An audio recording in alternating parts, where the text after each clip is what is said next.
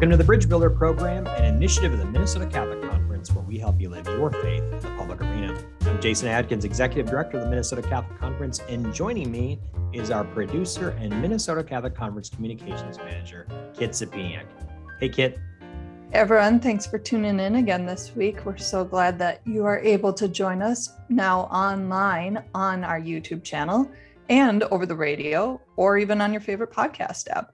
Remember, if you ever miss an episode, just find us online. Go to mncatholic.org forward slash podcast. Jason, I know we've got a great interview ahead. You want to tell our guests a little bit about it?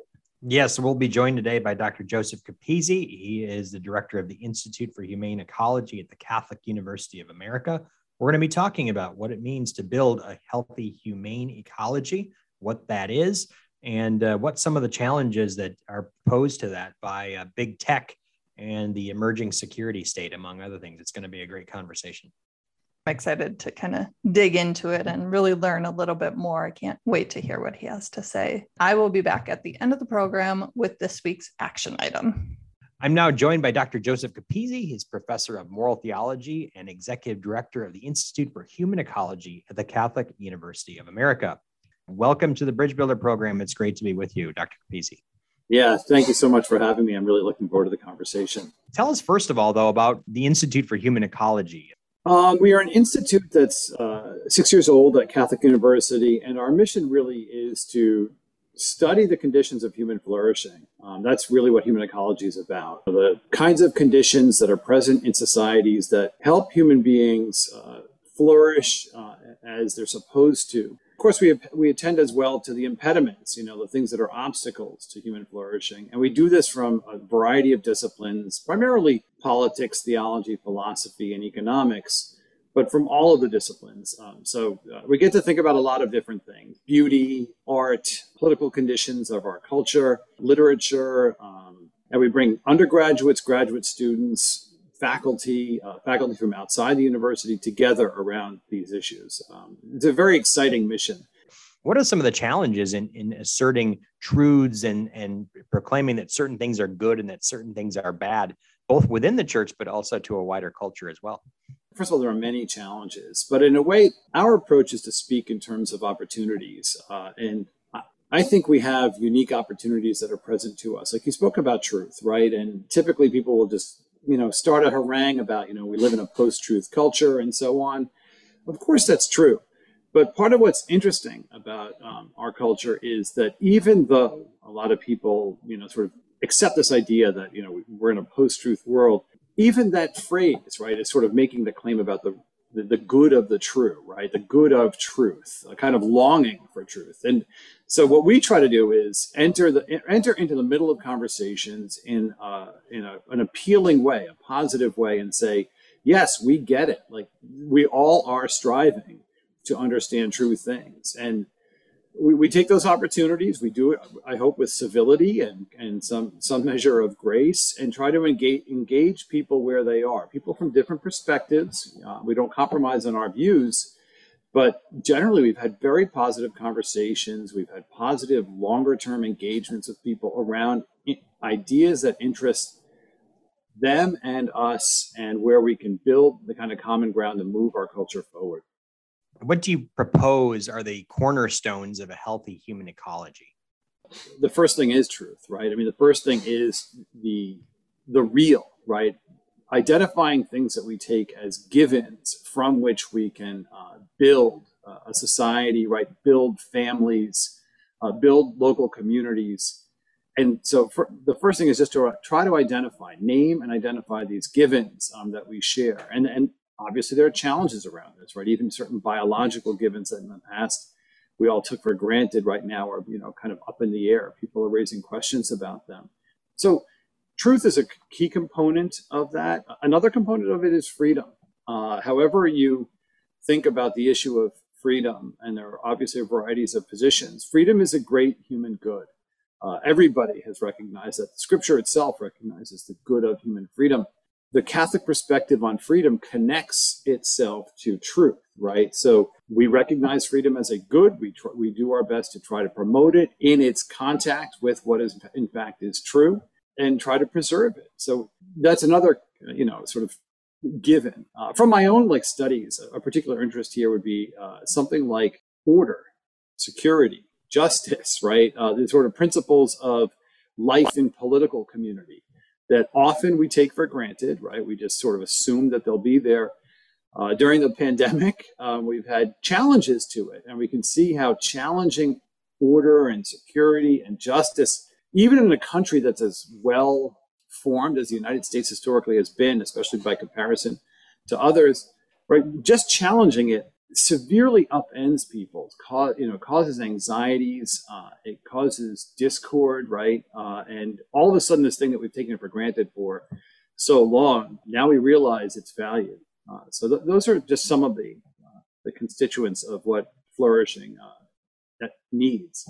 When we're talking about ecology, Pope Francis yeah. notes in Laudato Si the interconnectedness of things, and it seems that one of the great blessings that the Catholic Church can bring to the discourse is, is putting back together, reintegrating what politics and the culture want to pull apart.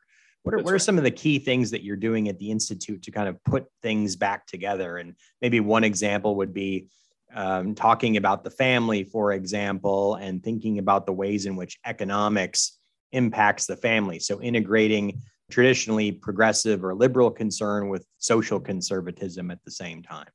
I mean, it's a great way to describe it, right? We're trying to reintegrate what has been disintegrated or what is always moving towards a kind of disintegration. And and the first thing, of course, we're a university, right? And so as a an institute within a university, the first thing we do is we try to reintegrate the disciplines, right? So pull together different disciplines so they can attend to these issues from their unique perspectives, from the perspective of history or English literature or um, philosophy, theology, politics, economics, law, right? We're trying to reintegrate these things. Disintegration that we see across our culture, right, expresses itself in different ways. And one of them is one you've touched on, right, which is to, is to sort of separate out economics as a kind of unique concern, a science that um, is impenetrable from other perspectives. And as we know from the classical philosophical tradition, economics starts out as a branch of the philosophical tradition of political and philosophical reflection. We try to reintegrate that. And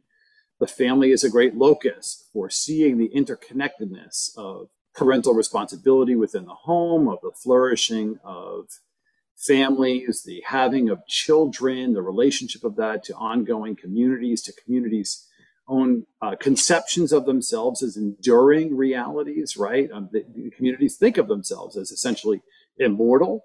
Um, it's hard not to think that, right? And of course, having more children, having healthy families contributes to that. So it's reintegrating it in precisely the ways that you've indicated. Economics, ecology, they have that Greek root, the oikos, um, yeah. in them, the household. That's right. Um, you know, it, is that maybe a bridge in terms of thinking about the interconnectedness of these things? It is. And uh, of course, from the Catholic perspective, following the Aristotelian perspective, we think of the human being as a social being, right? As a being who, for whom the social is an essential component of what we are, right? We are people in communion, we would say, from a theological perspective. So, a community, right, that is particularly intimate to all of us is family. And it has served in political reflection for centuries as a model of, or even an analog to, political community and the capacity of going back and forth between thinking about, like, for instance, political authority in relationship to parental authority has always been an important value. And actually, um, you know, some have argued, and I think rather convincingly, that the crisis of authority that we're actually experiencing too, which is one of our impediments to human flourishing, is related in part to the demise of parental authority, or almost like the unintelligibility hmm. of parental authority in communities that be, that are increasingly individual oriented.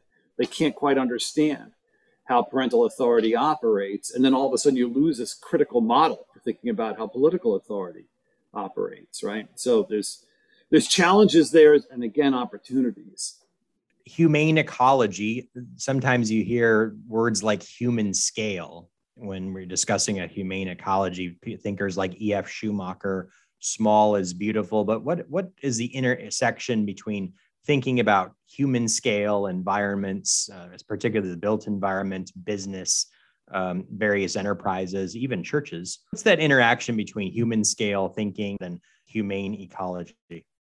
In a way, you know, I, I think we'd have to go a little bit more deeply, uh, you know, moving forward into what the church sees about these kinds of questions or what is revealed in scripture, right? Um, what we mm-hmm. understand to like sort of theologically be revealed. And a, a lot of the a lot of the movement of the past century or so has been to sort of focus on the human being, right, as the as the the locus of revealing meaning, right, for how how societies should form themselves and the values that they should pursue. And there's great there's great advantages uh, in doing that, right, in in thinking in terms of the human being uh, as the measure, in other words, of all things good from our perspective, right, from the Christian perspective, we think of the human being particularly as revealed in Christ, right? It's not merely the human being that we can study through the empirical sciences, um, even even philosophically and so on, but it's actually this being that is revealed to us in Christ, in Scripture, in the life of you know Jesus Christ, in the you know the community that has worshipped Him and for now millennia, all is a reaction, uh, obviously, to certain developments in the 19th century and early 20th century that seem to lose focus on the person, right? Um, but what you're seeing with Pope Francis, and I think you see it also in Benedict and, and, and in later encyclicals of uh, John Paul II, is while this focus has been great and a kind of corrective, what one of the deficiencies of it has been the detachment of the human being from the world he inhabits, right? And and the world as a created world, right? As something given to us by a good and gracious God. That's what human ecology is, I, as I understand it, is trying to correct for, right? Well, let's reattach the human being, replace the human being in the spaces that he occupies, right? The spaces in which he finds his flourishing. And its connectedness, the connectedness of the human being, the human being as uh, a corporate, you know, or a social being to the world of which he is part as a creature. So there's been a kind of emphasis on our place in an order that is much larger than we are. And then the, the, the kinds of questions which you probably even know more than I do about like human scale and so on um, would really be derivative of that replacement of the human person into creation of which we are a special part, but still a part you know, speaking of humane ecology, it, it seems that you know, Pope Francis and Benedict, like you mentioned, really mentioned right relationship as the essential to understanding human ecology. But more and more, we seem detached from uh, the producers who produce the things we consume by impersonal forces, big government, big tech, big business it's becoming more and more impersonal, especially as, as we migrate to DoorDash, online ordering. I mean, it's just everything seems to be getting more and more impersonal. What's going on there? We were talking about right relationships, but we seem to be disconnecting from each other in a human way. And of course, the pandemic, for obvious reasons, has almost seemed to fuel that. The language of impersonal right could also be substituted out for like the language of unnatural, right? In essence, and and I think you and I probably should have a you know we should dwell on this for a little bit and have a mm-hmm. conversation mm-hmm. because this is super complicated, right? It, it, to some extent, uh, it's super complicated in ways that neither of us could capture, right? We we need other people involved in a conversation like this. But one thing that's striking to me, of course, is to some extent you mentioned DoorDash. To some extent, this is it's a it's a feature or a consequence of our choices. We're making choices for these things, you know. So we as persons are making choices for things that are arguably increasingly impersonal. It's not like this is happening as a consequence of forces that are beyond human action. It's human action that is contributing to this, and it's it's contributing in manifold ways, right? One is simply the choice to stay at home and order in, you know, and have somebody else bring you your food rather than go to the restaurant um, or cook for yourself and your family, right? Uh, and I mean, look, there's really good reasons why we do these things, right? It's convenient. You can bring a world of restaurants into your home or something. But if it is, in fact, impersonal, it has at some, arguably at its root, personal action, right? Some personal action. Now, one could argue that there are larger structures that are inducing us to act in these ways, right? And, and maybe you, you know, you might be interested in advancing that argument, right? But but that at that point, at some point, we're going to be talking about are we free or not, right? Is there free agency here, or is the space for free agency uh, becoming increasingly constricted? I think that's one component of how to begin to think through the, the question you raised. On the other hand, there's there are just these sort of interesting developments, um, again, that we seem to be somewhat complicit in. We're making choices or we seem inclined to favor certain ways of engaging each other that are that are distant in some sense, right? And social media is the, an obvious example of this. I mean, look at you and me right now, right? We're doing mm-hmm. this, we're doing this virtually. On the one hand, right, it facilitates a conversation that you and I could not have in this way, and you know, um, except for having to travel to see each other, um, which is much less convenient and more costly in certain respects, right? It makes this much more available to people than it might otherwise be and available, you know, almost in perpetuity. But on the other hand, we both know there's no conversation like the personal conversation where we're physically present to each other, capable of reading each other's body language, capable of seeing those moments when you want to cut me off and I want to cut you off and right and you kind of, you know, diminish your speaking in order to allow the other person uh, an entree into it.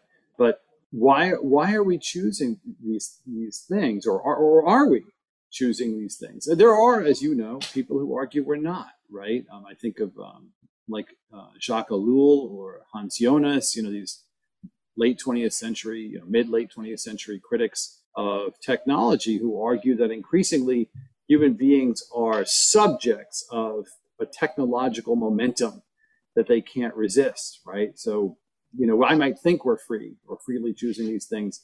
These guys would argue, well, you're not actually, right? Um, right? There's a momentum here to technological progress that is impersonal, that is irresistible.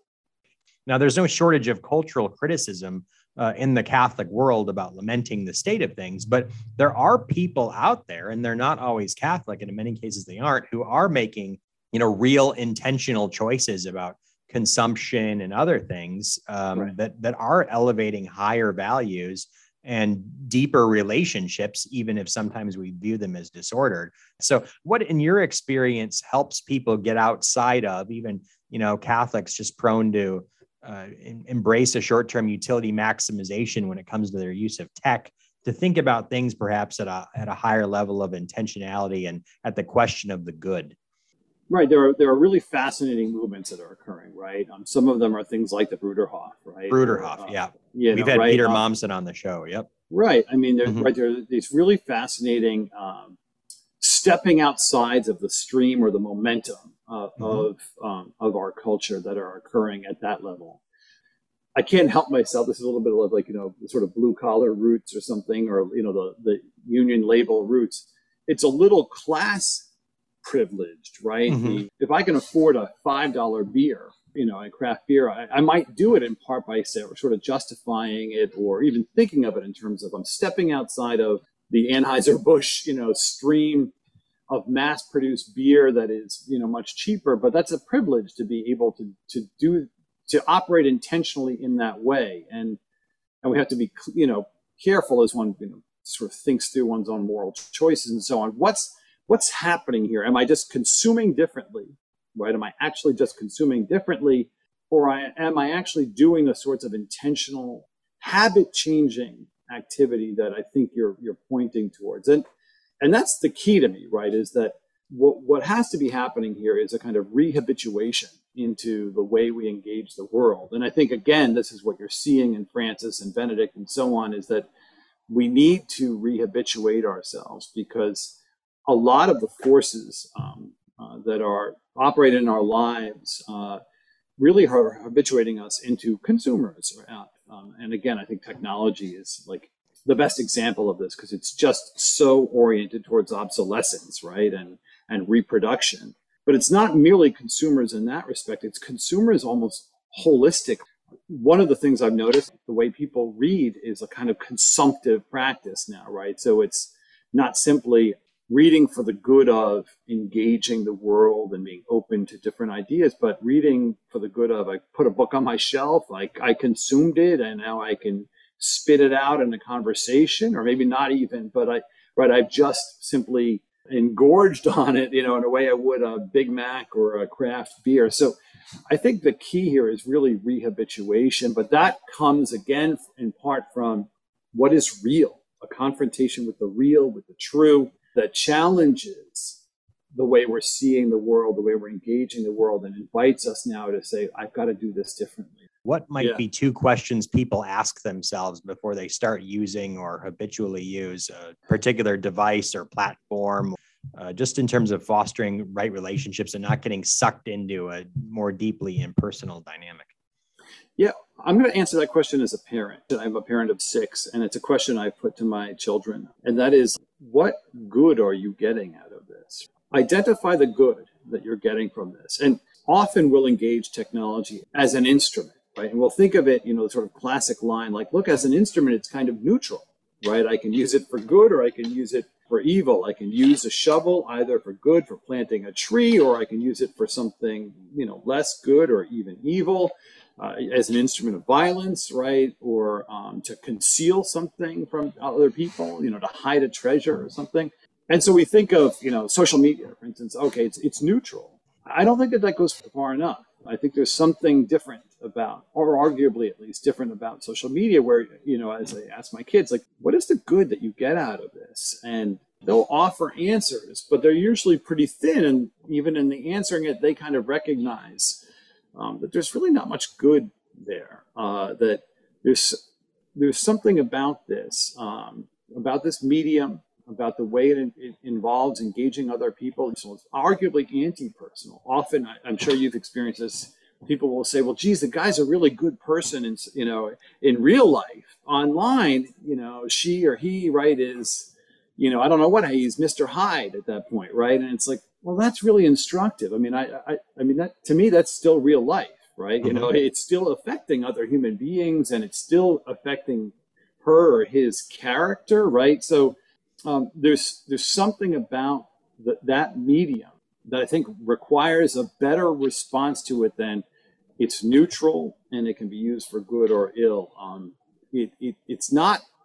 Most of these things are not merely neutral, right? They are habit forming, and and I think we have to explore and you know those habits and really scrutinize whether they're conducing to our flourishing or diminishing us uh, and diminishing us not merely as individuals but as communities. And i think the evidence is in. I mean i think the evidence is pretty clear. This is i mean look at what's happening in a republic right? And a lot of it is social media driven. Uh, not all of it clearly but a lot of it is Dr. Capizzi, I have one final question for you. Sure. Freedom is an important good and an element of human flourishing because we have to right. freely choose the good uh, and the true. Right. But it's it's clear today, and I'll just uh, editorialize here and say people value yeah. security more than freedom for sure. And I think the pandemic has clarified that. But we've been building in this country for 20 years now through the technology that big tech offers a, a security state, whether it's real ID to help us fly on planes safely or right. the surveillance state. The pandemic has accelerated that. We're talking about vaccine passports and all of these things. The church, though, when it has focused on discrete issues of analysis, when we talk about the pandemic, it's been the ethics of vaccines. It hasn't said a lot about sort of the civil liberties questions that that are at the intersection of the broader the advent and the continued development of the security state through the apparatus of big tech and what it both provides the government, but also corporations. How might the church begin to think through an, an ethical framework for analyzing and responding to this? What are, what are your thoughts on that? There are at least two things that we've not spoken well about uh, in a long time uh, in, in the church. And one of those is security. I mean, scripture is providential. It's not security oriented. It, security, right? If you just think of the language, right? To secure something, right, means to more or less control it, right? And that's not how we approach the world as Christians. We don't approach it seeking control. In fact, we seek, right? We, we're really encouraged to let go of control of things and to allow God, right, to enter into our lives and to put ourselves in His hands. So so that's one aspect of this. I think we've got to explore security. The other one we've talked about earlier, and that's authority. Um, we just do not have, we don't have functioning institutions of authority.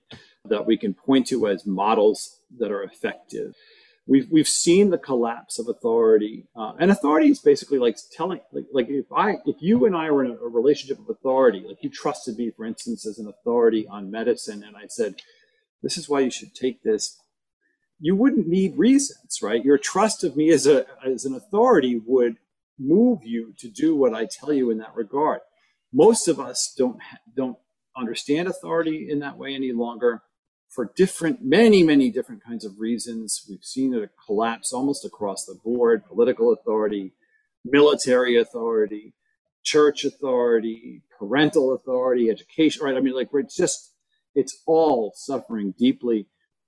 Uh, and because of that, we can't begin to think about in what ways ought political authority act well? You know what would it mean for political authority to act well? And you know I, mean, I think that's a lot of people's concern that this is more or less where we are um, is we're disposed towards this uh, and looking for that kind of authoritative seeming action and it's not actually authority it's something different it typically is accompanied by violence and you know uh, coercion rather than the instruments that we associate with authority when there's no authority, there's just power.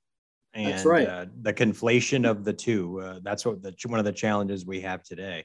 That's wow, right. a lot to chew on, Dr. Capizzi. Very uh, grateful for this conversation. Uh, Dr. Joseph Capizzi, director of the Institute for Humane Ecology and professor of theology at Catholic University of America. Where can our listeners go to learn more, Dr. Capizzi? Yep. So you can find the Institute for Human Ecology at ihe.catholic.edu. That's our website, ihe.catholic.edu. Uh, and yeah, don't hesitate to join us. We're, uh, we're, we're, doing good things. Thanks so much for joining us on the Bridge Builder, Dr. Capizzi. We'll be back in a moment with this week's action item.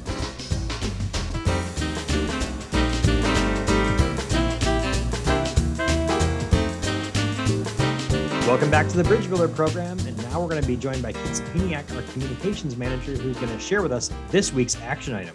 What do you have, Kit? Yeah, so Sunday, September 26th, marks World Day of Migrants and Refugees. We can all agree the situation facing people on our southern border is an absolute crisis, and Congress has to do something to come together to find solutions. So, right now in our Action Center, we have an action alert for you to take action, to send a message to your members of Congress, simply asking for them to pass comprehensive immigration reform, asking them to come together and find solutions. So, you can find that by going to mncatholic.org forward slash action center and then click on the immigration action alert. Well, we are out of time for today. So make sure to tune in to our YouTube channel if you're listening online for any extended conversations. We don't always have time each week to get it all into a short half hour. So make sure when you're online to click subscribe, and then you'll always be notified of our latest episodes. Thanks for tuning in. We'll be back again next week with another great guest important action item for you to connect your Catholic faith and public life. I'm Jason Adkins for Kit Sapiniak at the Minnesota Catholic Conference. Thanks for tuning in. God bless your day.